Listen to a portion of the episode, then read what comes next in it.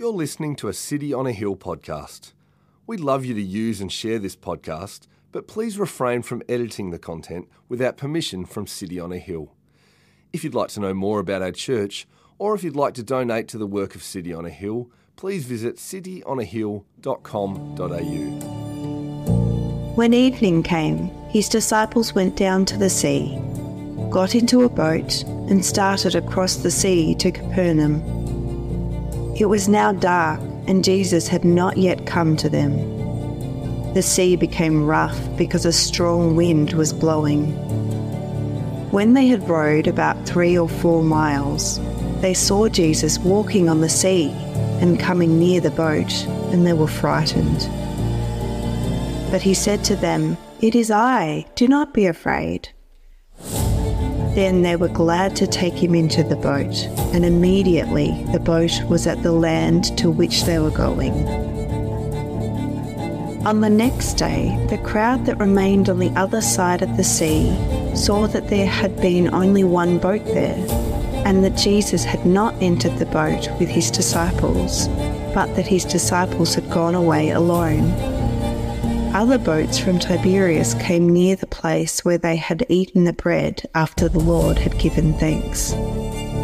So, when the crowd saw that Jesus was not there, nor his disciples, they themselves got into the boats and went to Capernaum seeking Jesus.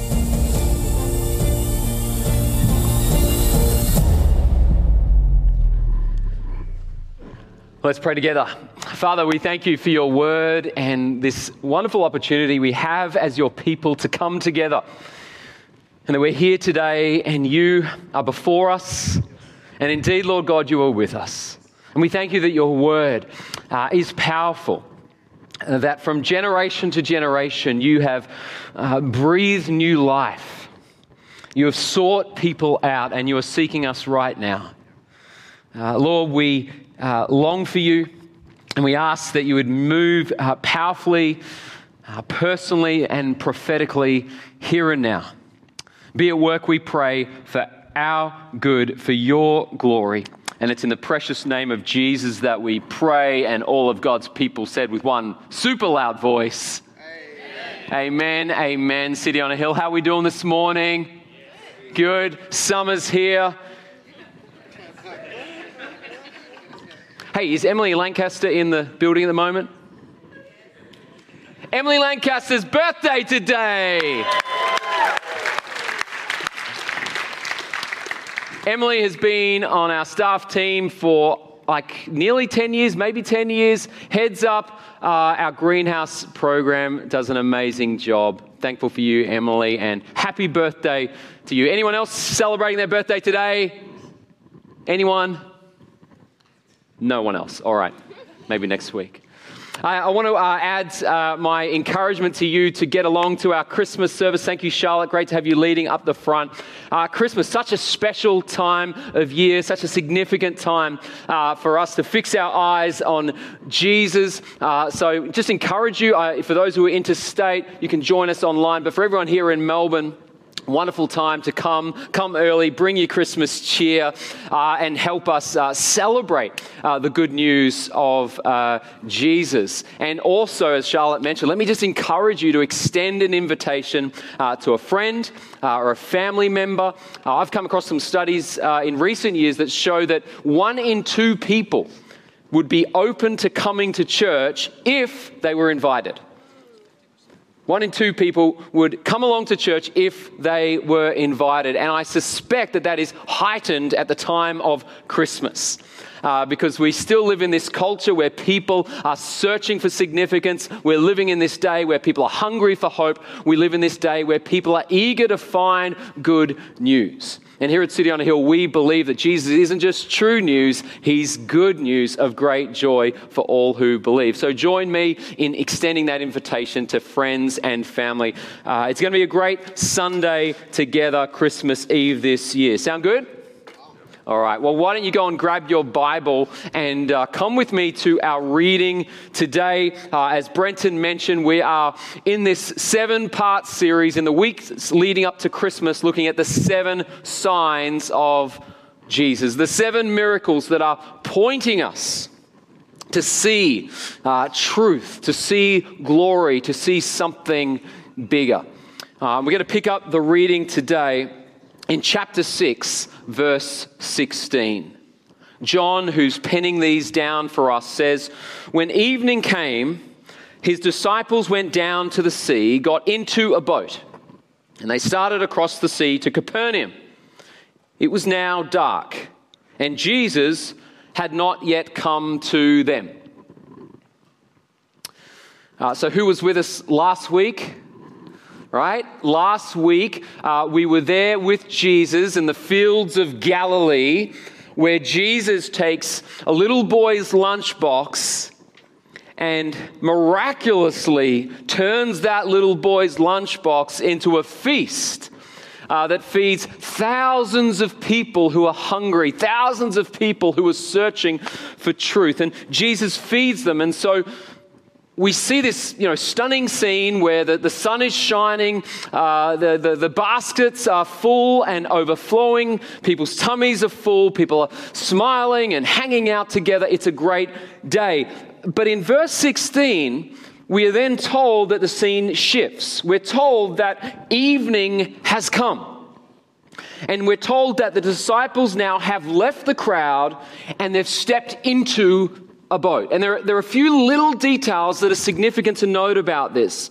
Uh, the first is that it's dark, and the second is that the disciples are entering the boat without Jesus. Um, ever since Jesus has come into the lives of the disciples, the disciples have been with Jesus. They were with Jesus when Jesus turned the water into wine. They were with Jesus when he was by the waters of Bethesda. They were with Jesus when he performed that miracle and fed the thousands of people. But now, perhaps for the first time, the disciples must go ahead without Jesus. And importantly, this aloneness is set to a scene with a cold and dark backdrop. Right? The evening has come, John says, and it became dark. It was now dark. Now, you need to appreciate that in the Gospel of John, darkness is not just the absence of light, it's the realm of uncertainty, it's the realm of fear. Uh, to be left in the dark is to be excluded without information. To have dark thoughts is to be consumed by negativity. To say the future is dark is to say that the clouds are bleak, our future is uncertain. In the Gospel of John, uh, darkness has a has a spiritual significance. Um, in John 1, darkness is the world of unbelief. In John 3, darkness is wickedness and evil. In John 8, darkness is the path of despair and final abandonment and death itself. The disciples enter this boat. Without Jesus, evening comes and it's dark. And then look to verse 18. John says, The sea, the sea becomes rough, became rough because a strong wind was blowing. The Lake of Galilee is beautiful, but also subject to many wild winds and storms. Uh, it was situated some 700 feet below sea level with some adjacent uh, mountains, tall mountains. And so the wind, the cool wind from the top of these mountains, would on occasion sweep on through, whipping up the waters suddenly. Uh, violent storms uh, crashing over the boat would, would come upon these men. Um, I have a very um, uh, a very fond uh, memory of being with Vanessa and we had three kids at this stage. We now have four, but uh, three little kids on a boat uh, in uh, uh New South Wales. Uh, we were traveling. Do we have anyone from Sydney here today? One. Surely we've got more that I can't. No, we've got more. We've got more. Maybe they didn't want to admit it. Okay. Um, get on a boat in, in Manly, beautiful part of Manly, uh, and take the ferry, this huge ferry, towards uh, Sydney Harbour. And it was just a beautiful day in Sydney, uh, sun shining, and the kids, as you can see there, they're young there. They're standing on the top uh, of the ferry, looking out like kings and queens. They own the place, having an amazing time. That was until the wind whipped up and these huge waves. I don't know if this normally happens. These huge waves just came, three, I think, in succession, came crashing against the boat, smashing over the top, and I kid you not, taking out the feet. Uh, of my three kids who go from laughing and celebrating and we're the kings of the world to on the ground crying and then scurrying towards us uh, to mum and dad for some safety and security. And the reason I know that and remember that uh, is because the guy sitting next to me said, Oh, would you like a photo? like, what at a time like this? Sure, why not? Uh, here's the photo. there they are.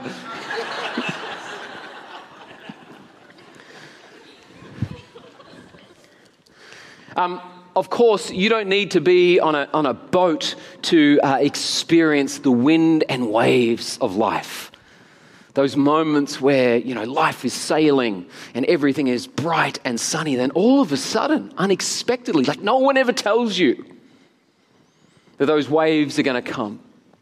No one ever expect that those waves are going to knock you off your feet. And they come, don't they, in so many different forms. Um, it could be that, that call from the doctor with the unexpected news results relating to health or disease or cancer. Or it could be the news from your boss at work that they're cutting back on staff or restricting or pulling in the budget and the implications on you and your role. It could be that misunderstanding in a friendship that starts out small but just escalates so quickly until you feel lost at sea. It could be that feud at, with your family where, despite everything you're trying to do, it's just one wave after the other, one wave after the other. And it's hard, isn't it, to know where those waves come from and why they're there in our lives. And on this side of heaven, we we don't know we don't see everything or understand why. And you can try and piece it together. You read the Bible, you see that sometimes Sometimes there are waves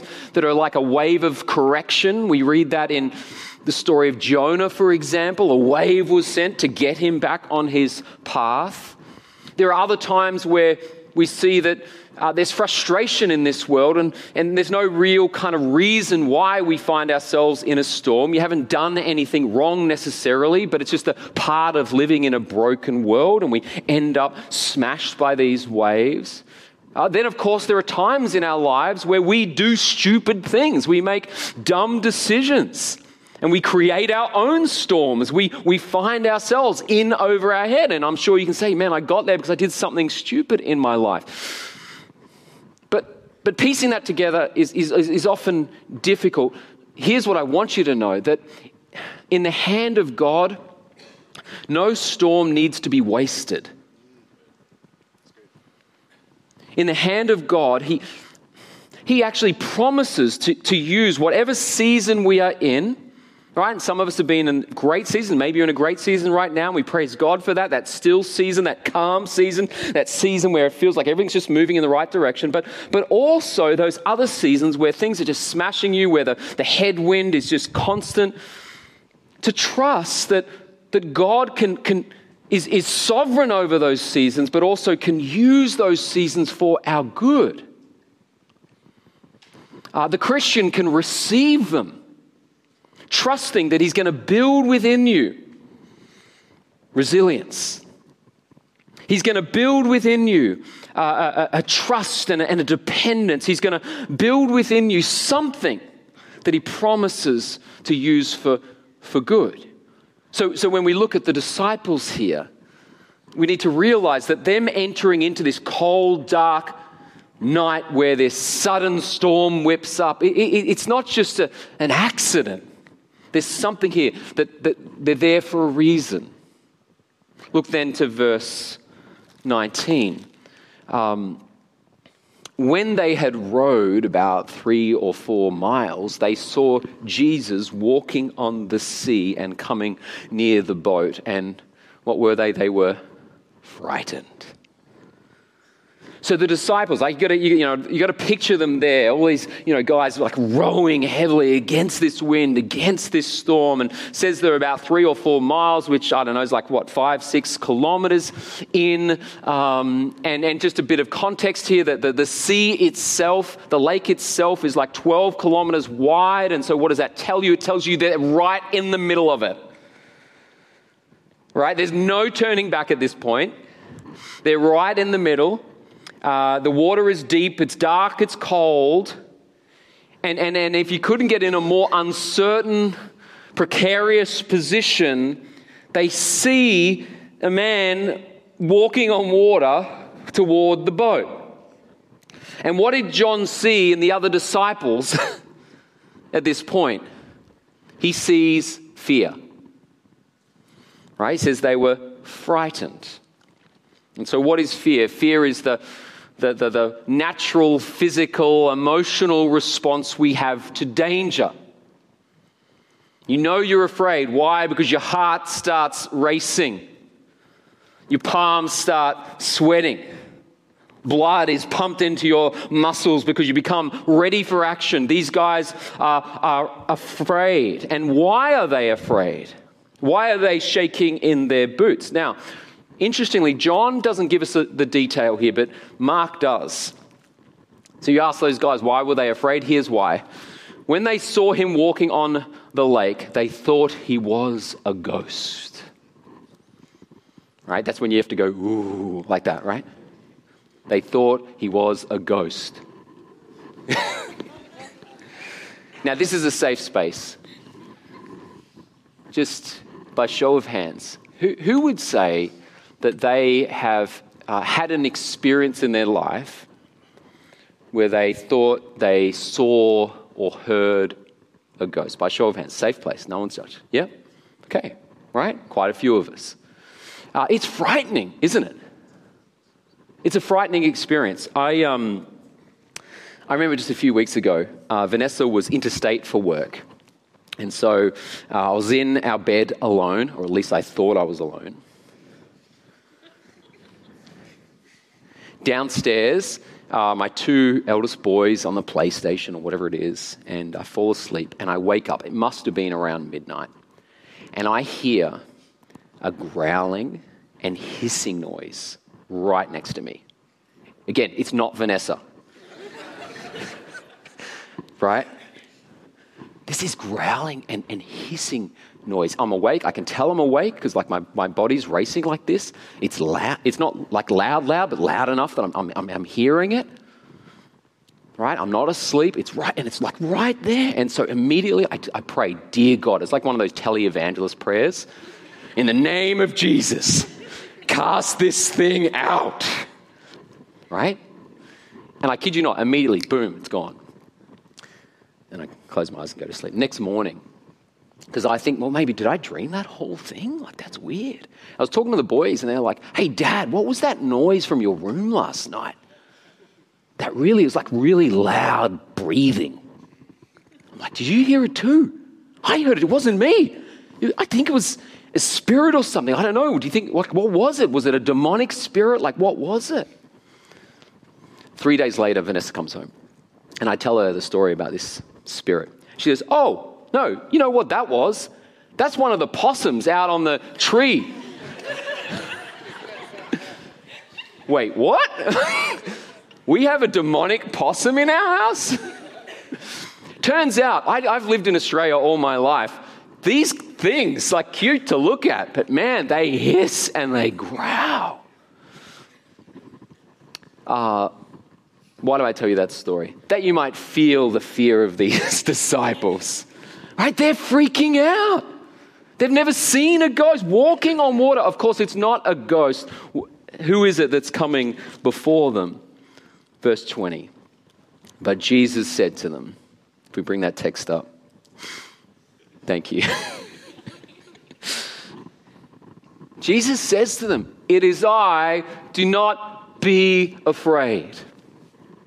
It is I, do not be afraid. If there was a life verse you want hanging over your bed, when you take it into work, and you live this life, it is I, Jesus says, do not be afraid.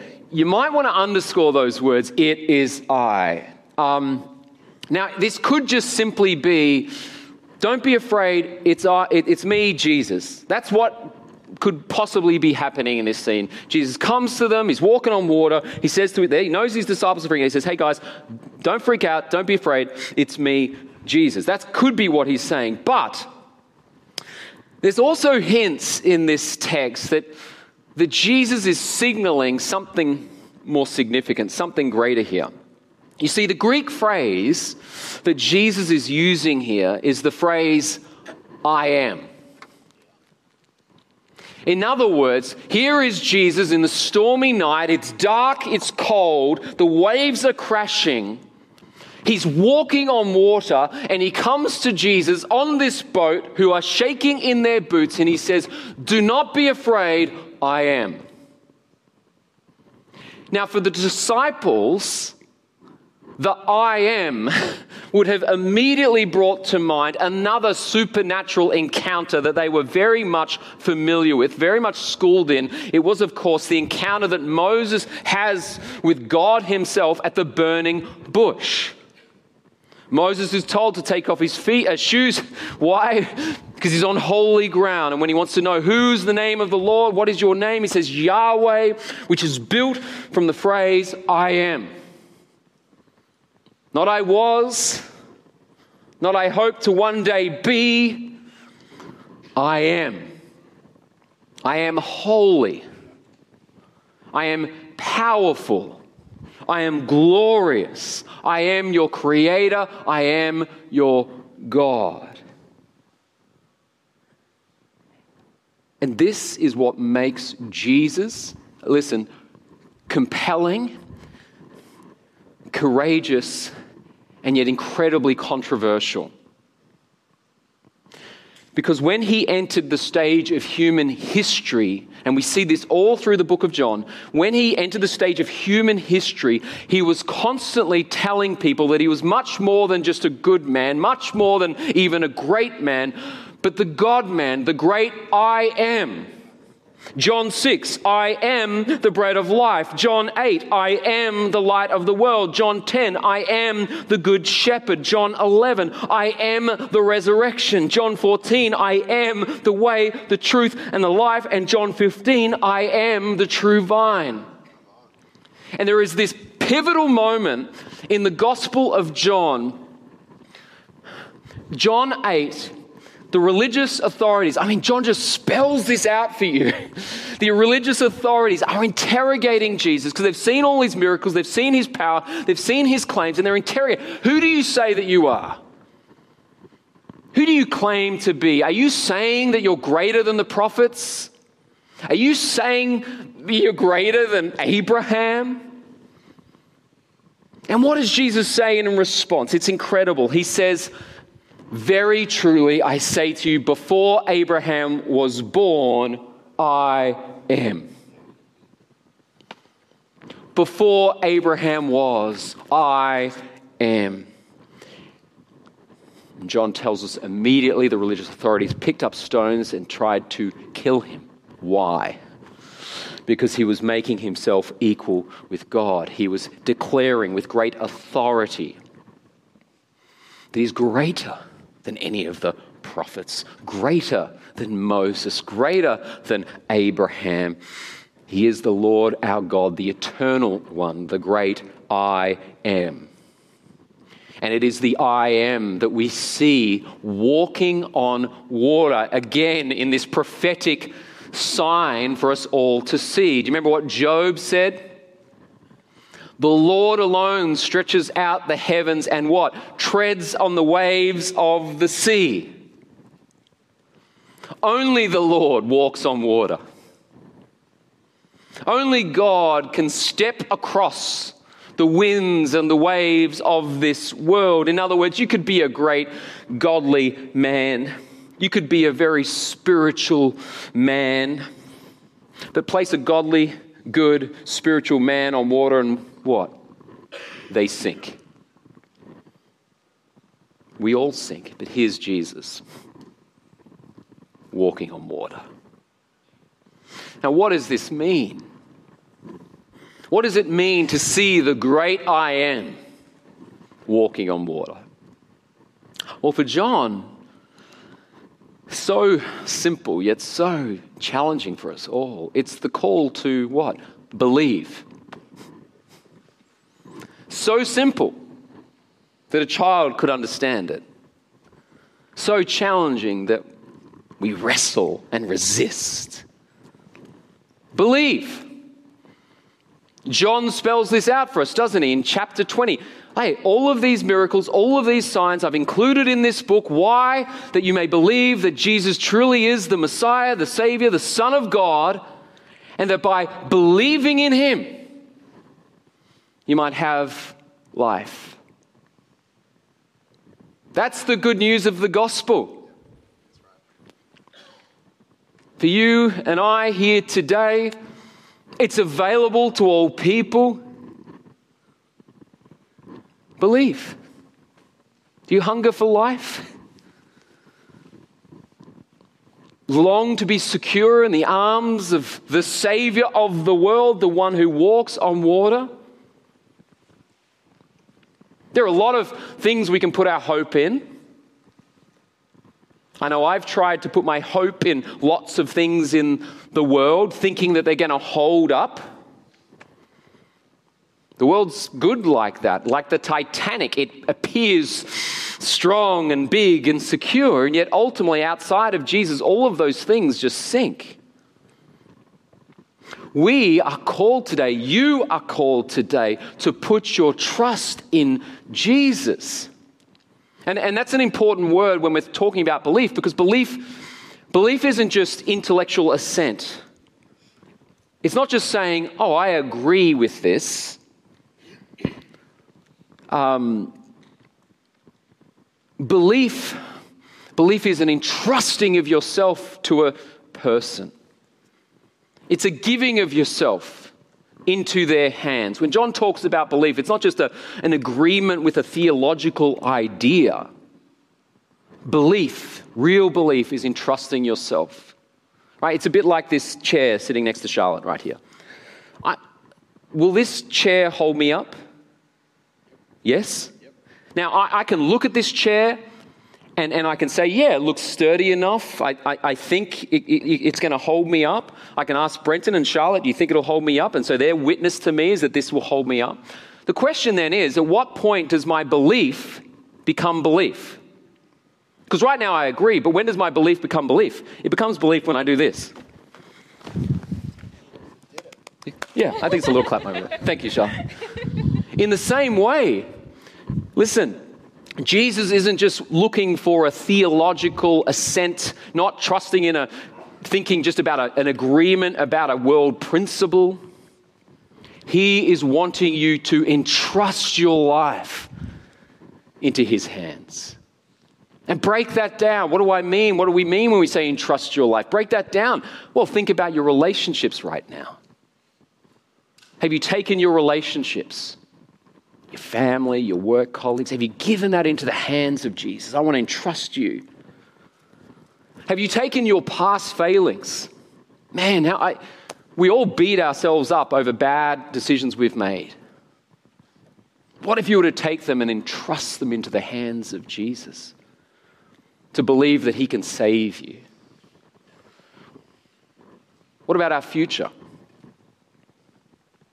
It's uncertain. We don't know what tomorrow may bring. But what if we were to recognize that the one walking on water is the great I am, who calls for belief, and entrusting of our future into his hands? What if, when the storms do hit your life, and maybe they are right now, maybe you are facing headwind right now, what if right now you were to say, Lord, I just feel like I'm battered by these winds and these waves, I don't know where to turn? What if I were to take those things, those seasons, those storms, and entrust them? To say, I believe. And so I entrust myself and my life and my challenges into your hand. The Christian can do this because we know that Jesus is God and Jesus is good. Jesus is God and Jesus is good. I was having dinner uh, a few weeks back with um, Joan and Joel. I was there with my wife, Vanessa, Nadine, and Nate uh, as well. And uh, we're just having dinner, uh, hanging out together. And towards the end of the night, uh, Joel, uh, sorry, Joan uh, shared with me an evidence of, of, of, God's grace, which is happy for me to share with you today. Joan's dad is in his 60s and uh, for the last few years has been getting into a hobby of free diving. Right? In his 60s, I love that. In his 60s, like, you know what, I need a new hobby, let's go free diving. And so him and his buddies go out in the waters on the weekends and, and free dive and look around and all of those great things. Uh, but in April this year, uh, her dad uh, drove up with a mate, um, east coast of uh, Australia, to a little coastal town called Eden. Anyone been to Eden before? Yeah, a bunch of us. Beautiful part of town. Uh, they go they go diving, and uh, they go diving and uh, explore around. when his mate comes out of the water, he realizes that he can't he can't see Joan's dad. It's like, where, where is he? Where's he gone? Uh, so he goes back into the water to look for him. Uh, can't find him. Can't find him anywhere. And so at 3 p.m. that same day, a search rescue crew is sent out to look for him. Uh, 6 p.m. that night, uh, Joan and her mum, who are in Melbourne at this time, get a knock at the door. They open the door and are told that her dad didn't emerge from the water. And I asked Joan, I said, how, how did you feel when you heard the news that your dad was missing? She says, pure shock, disbelief, feeling like my life had just been thrown out of control. I went straight into damage control mode to look after Odie and daughter, my mum, and Joel.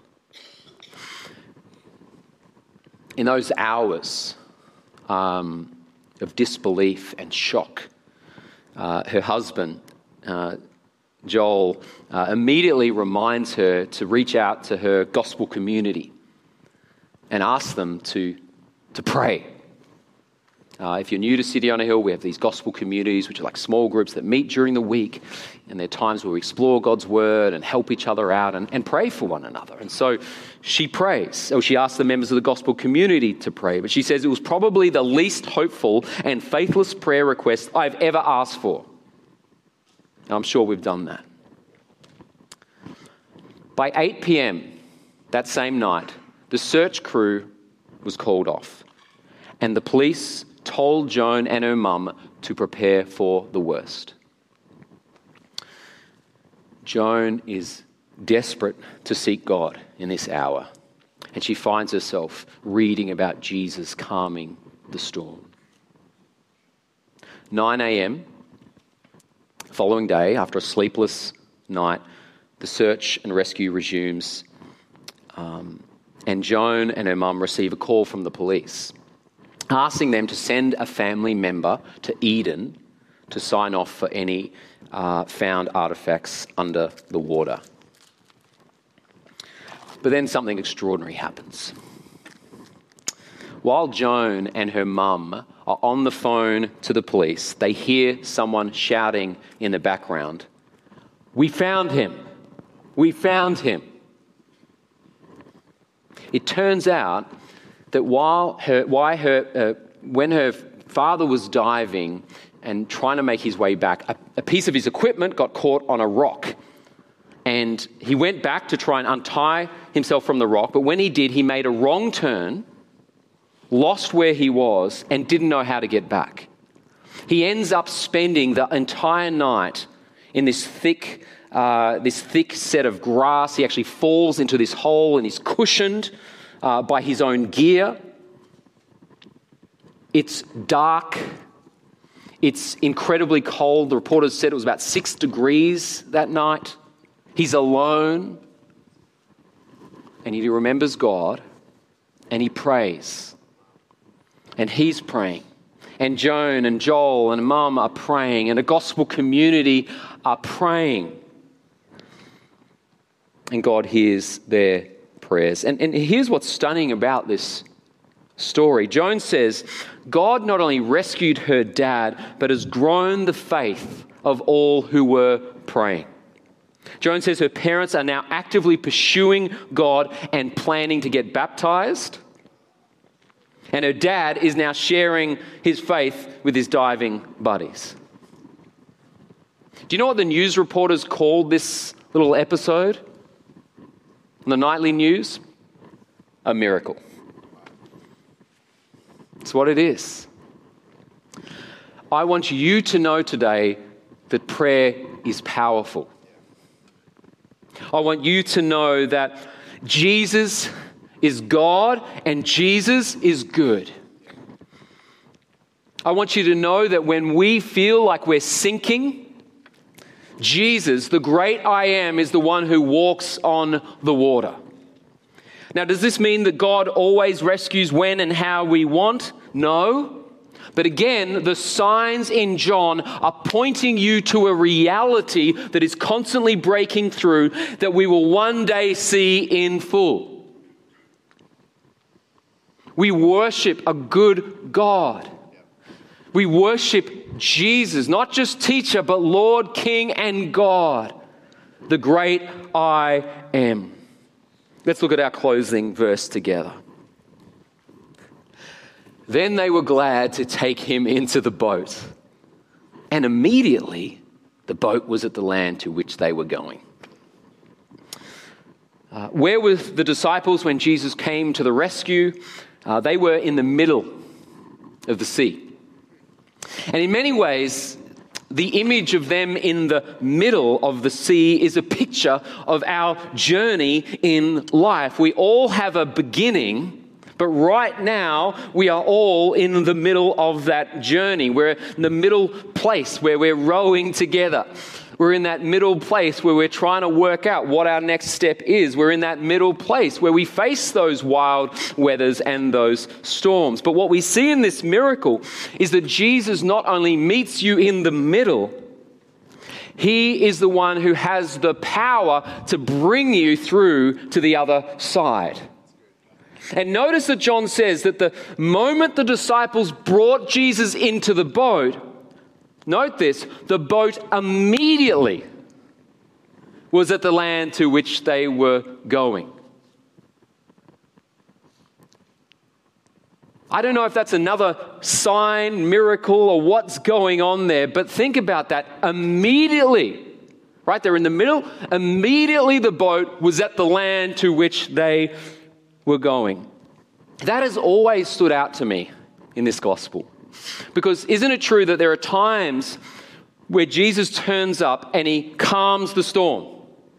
There are times where Jesus turns up in our life and the clouds part and the sun comes. There are times that Jesus comes to take away the storm. But that's not what this text says. Jesus doesn't turn up to take away the storm, Jesus turns up to get them through the storm. And I am sure that you are here today, you have experienced this reality. There are times in your life where it feels like you're sinking. There are times in your life where those waves are crashing, and we pray, and almost immediately the clouds part and the storm goes away, and we say, Praise God for those moments. But I've been around long enough to know that that's sometimes not how it works. I've been around long enough to know that sometimes when we pray for healing, sometimes when we pray for that breakthrough, sometimes the storm is still there. But what I see in this text is a prophetic, powerful, personal sign for you, a promise that yes, He's going to take storms away, but ultimately, finally, and eternally, He promises to get you through.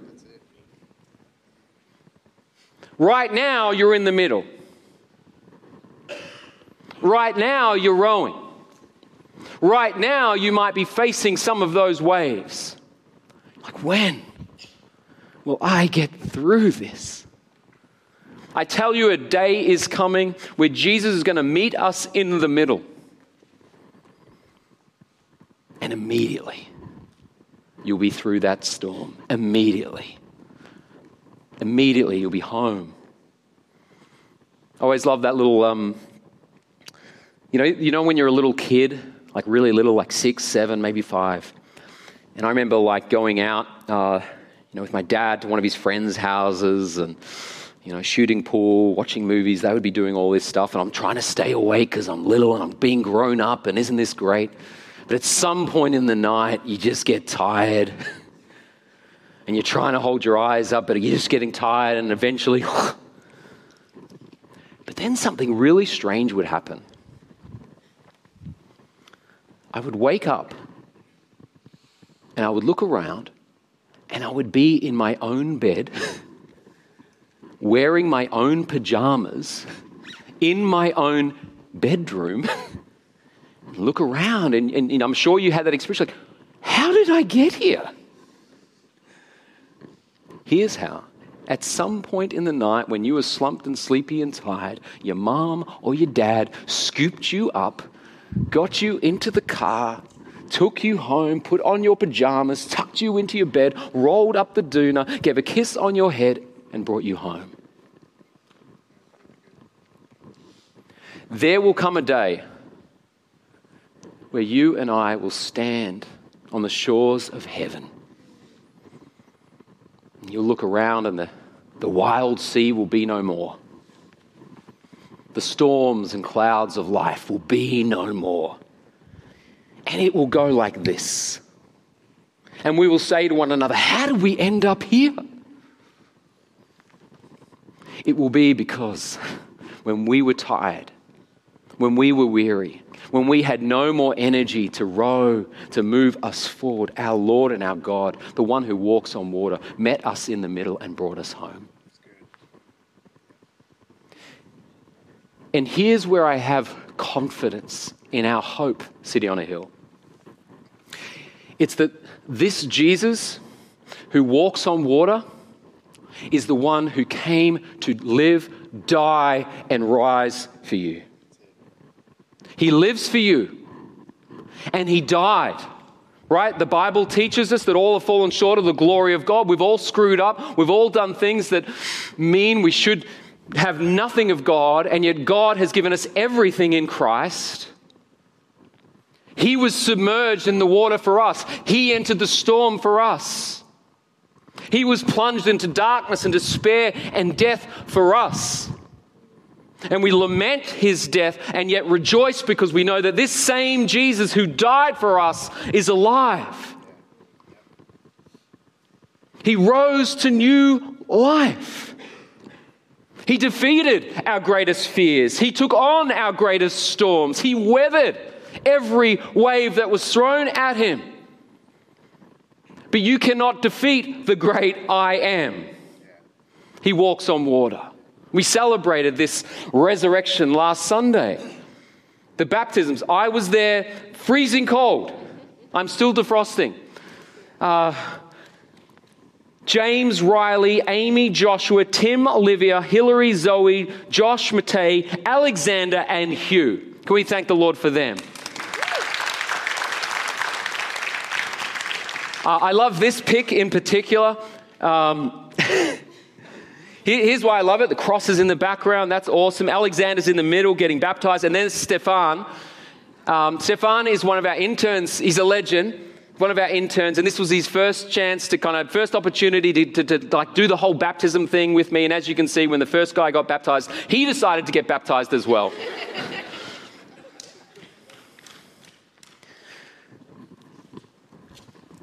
we celebrate a risen king lives are being transformed. And not just in this church, but across the globe. People are giving their life to Jesus. In a world where people are eager for good news, in a world where people are searching for hope, in a world where people are looking for an anchor, you must know that Jesus is good news. And, and notice how the disciples respond to Jesus. He comes to them, and what do they say? They don't say, No, we're fine, Jesus. Stay where you are. We can navigate this ourselves. No, no, no, no. What do the disciples do? John says they welcomed him into the boat. They welcomed him into the boat. And I just want to encourage you today to welcome Jesus into your life. I know right now there's a wrestle in your heart. So much of my own life wants to be independent, to navigate it. I'll take on my own storms, right? That's, that's our pride. I can navigate this chaos. No, no, no. You are made for the great I am. And we had to welcome him, we had to worship him. Lord, take on, consume, fill my life, we pray. So I want to lead us in a time of prayer right now as the band comes up. Uh, and I thought we could do something a little bit different in our prayer and our response. Um, a moment for us to each reflect on where we are in this journey and to receive some prayer. So I'd love to pray for us. Uh, so where we are right now, why don't we just close our eyes and adopt a posture of prayer? Um, God's in our midst. Same God who walked on those waters, He's with us today and eager to meet us. And uh, just as you know, all our eyes are closed. If you're here today and you're in a season uh, where it feels like the waves are crashing, a season where it feels like the wind is against you, and you'd like Jesus to, to come into your boat and meet you in a special way, would you, with all our eyes closed, just raise your hands right now? Because I just want to pray for you particularly. Great. Thank you. Yeah, it could be a challenge you're facing at work and family. Just raise that hand. I'm going to pray for you guys. Lord, I thank you for these men and women. And Lord, we lament the, the hardships and struggles we face. We lament the storms that rage against us. Lord, you know what is happening in their life, you know what they're experiencing. And I ask, Lord God, that right now uh, you would meet them in a very special and powerful way. I pray, Lord God, that Jesus, the great I am, would turn up in their life in a way that only could be explained by you and your glory. Help these men and women to depend upon you. Help these men and women to trust in you. Help these men and women to, um, to love you and depend upon you and worship you, not just in the calm seasons of life, but indeed in the midst of the storms. And so I pray that you give them all that they need to, to trust in you. Um, you can put down your hands. And I want to keep in a, posture of prayer. I, I also know that today there are some people who perhaps have never said yes to Jesus in their life. You know, maybe there was a time where you used to go to church.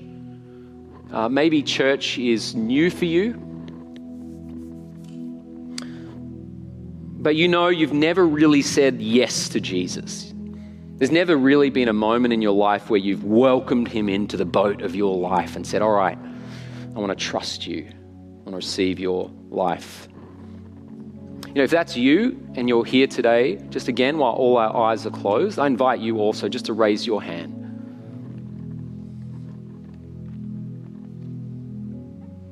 There's an opportunity to receive Jesus' life and his forgiveness and his hope. Father, I thank you for men and women responding to the good news of the gospel. Fill them with your Holy Spirit. Strengthen them with your grace and your goodness that they may walk with you, trust you, and indeed worship you.